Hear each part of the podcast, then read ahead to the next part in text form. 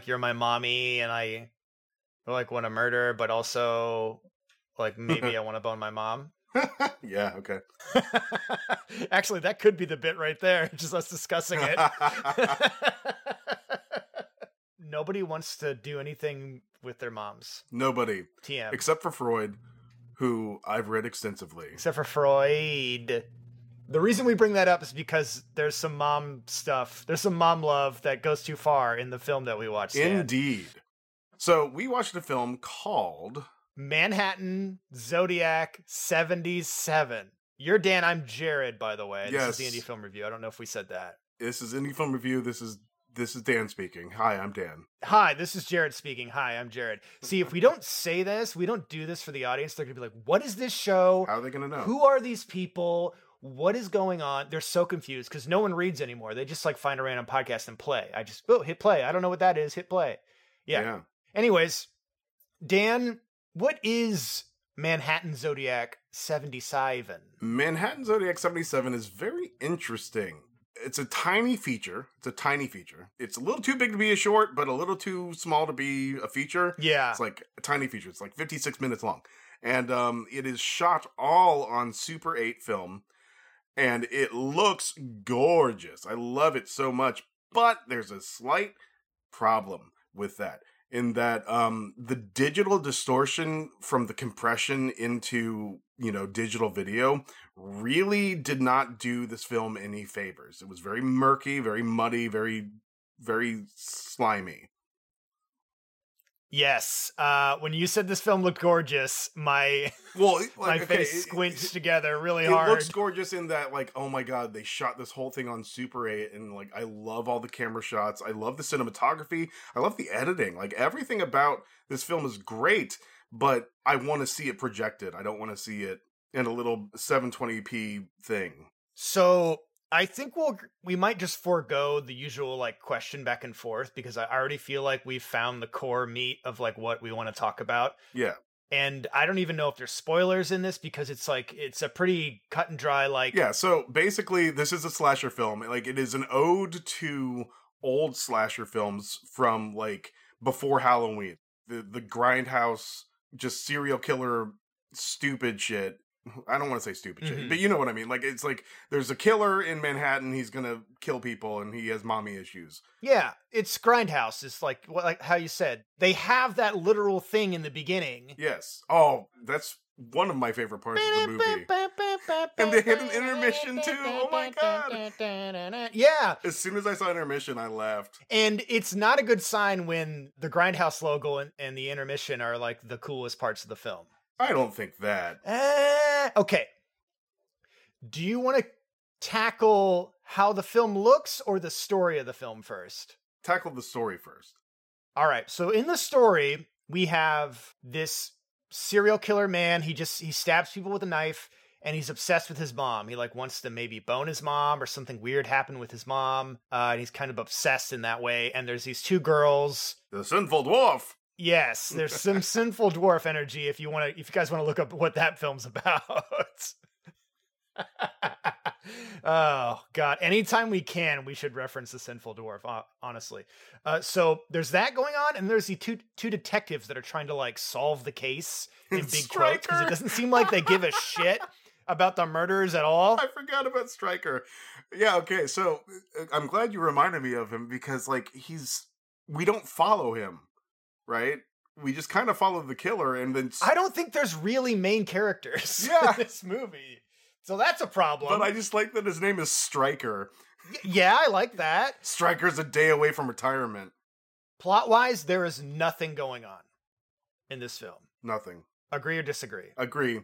If I got a better copy, like if like I said, if I saw this projected in Super 8, that wouldn't bother me at all. Well here's the issue i'm fine with a film having no plot you just better have some very interesting visuals and stuff on screen for me to see I thought some of the visuals were interesting, like whenever she's in the parking garage. there's a scene where she's having a dream about getting that abortion i thought was interesting Dude, that scene was awesome. That scene was awesome. Like whenever you find out that it's a dream, you're like, "Oh wow, okay." because of how like abrupt and weird the doctor's Yeah. being. It's kind of creepy. Yeah. But they could have taken that a step further. I just feel like I like the spirit of this film and what it's trying to do. It's shooting on eight millimeter. Is this Super Eight or just regular eight It's millimeter? Super 8, do you know? Okay. And when you look at this film, it's so zoomed in, and I I feel like this has to be from when they converted it to digital. That like it cuts off so much of Mhm. what's going on. Well, mm, yeah, It drives me crazy throughout the entire everything is so close. that could be the the beast of the camera because Super 8 cameras didn't have lenses that I know of. Like I think the lenses were built into them. So it's like Mhm. it's not like you can detach a lens and like get a better lens to like capture everything. I think it's a very set look. And I've seen other Super 8 short films that do not look like this film. So that's why I'm so confused because I. Jared, Super 8 by J.J. Abrams does not count. No, okay. I have an example. So there is a um short film person. I just went and researched. It was like eight millimeter films, Super Eight films, and I, I just typed it into YouTube and I found this uh, lady Ella Fields. And Dan, I linked you two of her um movies. One's Mhm. done eight millimeter. The other one is uh this was done on sixteen millimeters, so that doesn't count. But if you look at that and look at how there's so much more clarity in that film and the shot and the composition. You can't blame it on, oh, I shot it on eight millimeter, right? And that's this that's why this film looks this way. Because I like that aesthetic already. I already like how that looks. I know. I think I think we got a bad screener. Like it, that's really what I think is boiling down to. I pray to the baby Jesus that this is a bad No, no, that's a hundred percent what it is because there's no way it looks that muddy. Like, like I was saying, like I, I kind of was I streamed this from the drive at first, but then I downloaded it to my hard drive, and that improved the quality a little bit. And as the film went on, the quality improved. I just think that uh, the other thing that doesn't service it very well in terms of digital transference is low lighting. Hmm because already you know you have film that film is it's it's a it's a process that depends on light. It's it's a um photography. Like you you're writing in light. It's like- photosynthesis. what? The camera plant needs light. yeah the camera plant to needs produce it no it's it's greenogen. it needs light to burn it, the images into the emulsion of the film. So if you are doing that in low light it's hard to see anyway hmm the picture you showed me, it's like them on a beach. Of course, you're gonna get great fucking footage on a beach because there's sun everywhere. Okay, so that's one of the other issues. There's a lighting problem in this movie. I like the stock footage in this. I just feel like there are so many avenues for improvement, and it's just, I support you. I like that you've made this film. I want you to keep going, but this is this was a hard film to watch for me. Okay, I I want to see more. I want to see this film again in a better quality because I think this film, in terms of just paying homage to Grindhouse, it's a fucking it's it it hits it hundred percent. Like this is a Grindhouse film. Well, I mean, I'm sure we could have maybe exploited the psychology of it a little bit, like get get the the Freudian aspect into the screenplay a little bit more. Give Stryker a couple more lines. So none of the characters are really characters in this. They don't do anything or eh, like nothing's interesting is really going on with them. Um, you don't care about them, you don't hate them, they just exist. A lot of the stuff with the killer is is so I feel like what happens in this movie is they'll just keep showing the same thing for a while. Like scenes will just go on and on, and you're just like, man, can we let's get to something. Like uh there's a scene where the detective gets an item in the mail and he's like, "Oh, an item." Oh, and he opens it and there's, there's like a boob in there. And it's like, "Oh, okay, that's a good sh- that's a good scene." You're like, Oh, "Whoa." there's like a severed tit in this box and you're like, that. "Holy shit." But then they keep cutting back to it over and over. It's my tit in a box. Ooh, a tit in a box, girl. Yeah, but the effectiveness of it is ruined because you're getting too much footage of it over and over and over again. It's like cutting back to them, cutting to the box, cutting back to them, cutting like just yeah, you gotta stop. You gotta stop. Just one effective, we got it. You could even have it, he opens the box, it shows his face and he's freaking out, and you cut to it like for a second or so, and everyone's like, oh shit, and they cover it. You know, just there's a lot of like editing camera work stuff I just don't think is is there where it needs to be. and it's it's not because of the eight millimeter. All right, I will defend that to to the day I die. But go ahead. Yes, no, no, no. I'm I'm not saying that it's because of the eight millimeter. I I will say that because there it is an eight millimeter, I wanted more.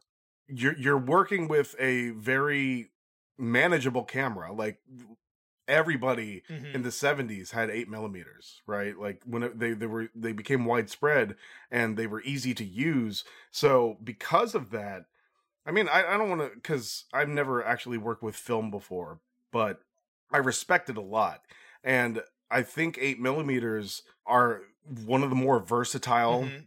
film cameras and I wanted more scenes like the the parking garage scene. Like I, I wanted more scenes like that where like the mise en scène and the cinematography are communicating very well together to to bring me this atmosphere as well as you know some kind of theme. But and I, I I get that it's a grindhouse film, and I get like theme shouldn't be that important in terms of grindhouse, but like I, I look to horror and exploitation as a um an outlet. It's hard to say. It's hard to say that. I, I I'm not trying to kill people. You're trying to prevent yourself from killing people by watching these films. Okay. Yes, no.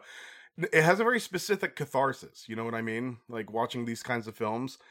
Whenever that catharsis goes away because it, it's just fucking killing people, um, I look to the cinematography. I look to the editing, and um, yeah, I, I just I wish there was more in terms of cinematography, more more juicy bits that I could just no. In terms of like the killer killing people, what is he doing, right? He's just he stabs them good. I'm already bored with that. Like you do it once, you're like, okay, I guess. And that's even if you can see what's going on on the screen. Because most of the time it's it's so cut up and dark and weird uh, and zoomed in. And what do you what do people like watch these types of films for? Because we both enjoy this type of genre of film, and we've seen a lot of them. We want Mm. some element of fear. We want to see things we haven't seen before, like the unexpected, like, like the surprise. We want to see like the And we did. where where. Okay, look, look, look, Jared, Jared, Jared. What's the next thing you want to see? You want to see a boob? Well, we saw a boob in a box. Prob- like I said, That- this is probably one of the coolest scenes in the in the in the film. But then again, when they shot that, you can barely see or tell what's going on. But once you could tell, you're like, oh my god, that's a boob. I think they're having a disconnect between conveying what they want to convey on the screen versus like the ideas. There, I think there's some cool ideas there. that probably the the disconnect comes from maybe trying to emulate too much and not not bringing a a new piece to the puzzle. If you are trying to emulate 77 I mean it's it's a period piece, right? Like it's it's supposed to be in 1977 in New York. This is what when it's happening. That's cool. It's trying to emulate that time and style and also a very specific style of filmmaking, right? Like let's call Grindhouse a very specific style. Yeah, Like you know, you have Troma, you have Grindhouse, you have you know Hollywood blockbusters. Like it, it's very much trying to encapsulate that, and I think that's where it missed the mark because it only feels like that's all it was trying to do was just encapsulate the moment. Yes, it's like, hey, we made this film look like those old Grindhouse films, and then there was nothing else. There's nothing else going on in this film to keep your Yeah. attention, to keep you invested. To I, you know, like there's no fun really. Like you're watching it, and I'm like, they don't have to like be like winky, like haha, here it is. But the line delivery so dry. I'm just like, okay, all right, and we're just kind of moving through this thing. Just, it was just really disappointing because I was so excited when I was, I was like, man, this is gonna be so fun. Especially that intro, like like you know the grindhouse like thing in the beginning. I'm like, oh, I'm fucking stoked. And then you get a scene of like a lady in a taxi staring out a window for like three minutes as we cut the B-roll footage of like uh, you know Manhattan, and I'm like, okay, I get it. She's in Manhattan. She's in a taxi. Let, let's move on. And that's hmm. just like every scene for me, and it, it just became way too much. I know I'm being pretty hard on this film. I'm Gratuitous. sorry. I mean, I kind of am too for for being me. so I just don't think this is hitting up to snuff. Well, okay, okay. Let's let's appreciate the spirit. Like these people went out of their way to accomplish a feature length film Mhm. with fucking eight millimeter. What I'm trying to applaud here is just the fact that it is it is an accomplishment and it is it, pockets of fun. Like I, I'll I'll concede to your point that there's not too much going on, but whenever there is something going on, I'm enjoying the hell out of it. My only regret is not because like I would have been so much more again, I would have been so much more okay with looking at this woman in in a taxi for 3 minutes if it was being projected in an art house theater in in Super 8. I mean, this film for me would have jumped up like tenfold if I don't even think it was because of the camera. It's something that again with them transferring it, how they did that zoom in. If it would just pull Yeah, it it's, out, it's pull it It sucks. Because whenever we hit, there was like maybe two wide shots in this whole movie, and I felt like I was taking a breath of fresh air because I was so claustrophobic in this whole thing. And I don't think that was a camera work issue. Again, I think it was a transference issue when they were trying to.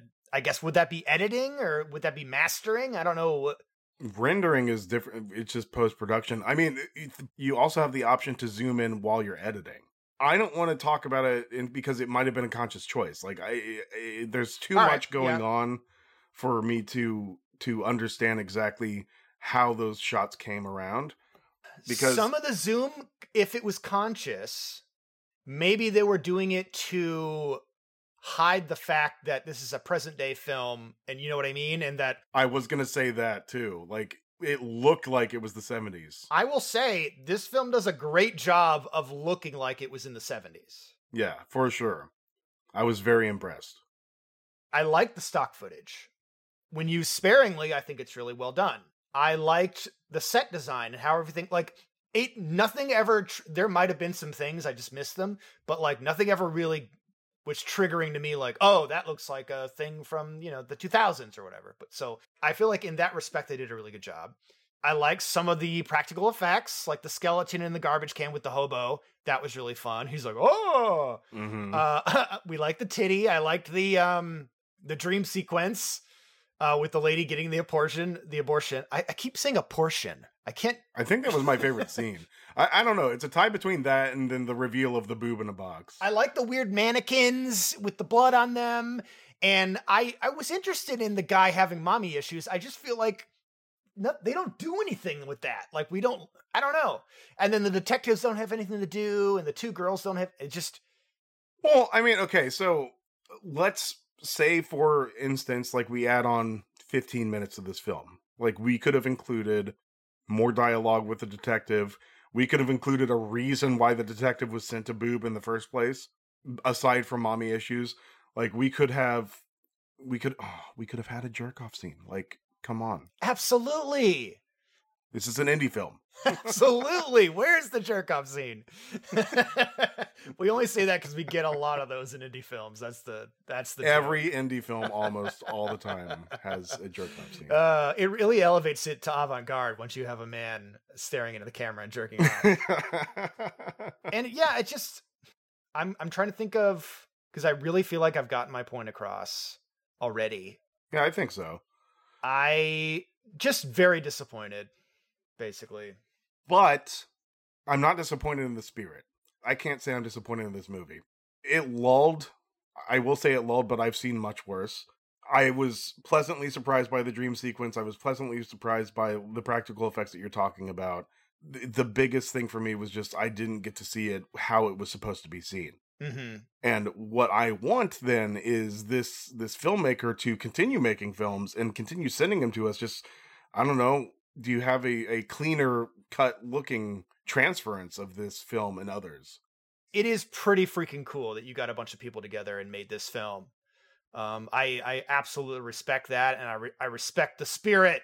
We are but a humble podcast who are grumpy. Grumpy podcast. I mean, this I'm a grumpy boy right now. You know, I don't I don't know what to tell you.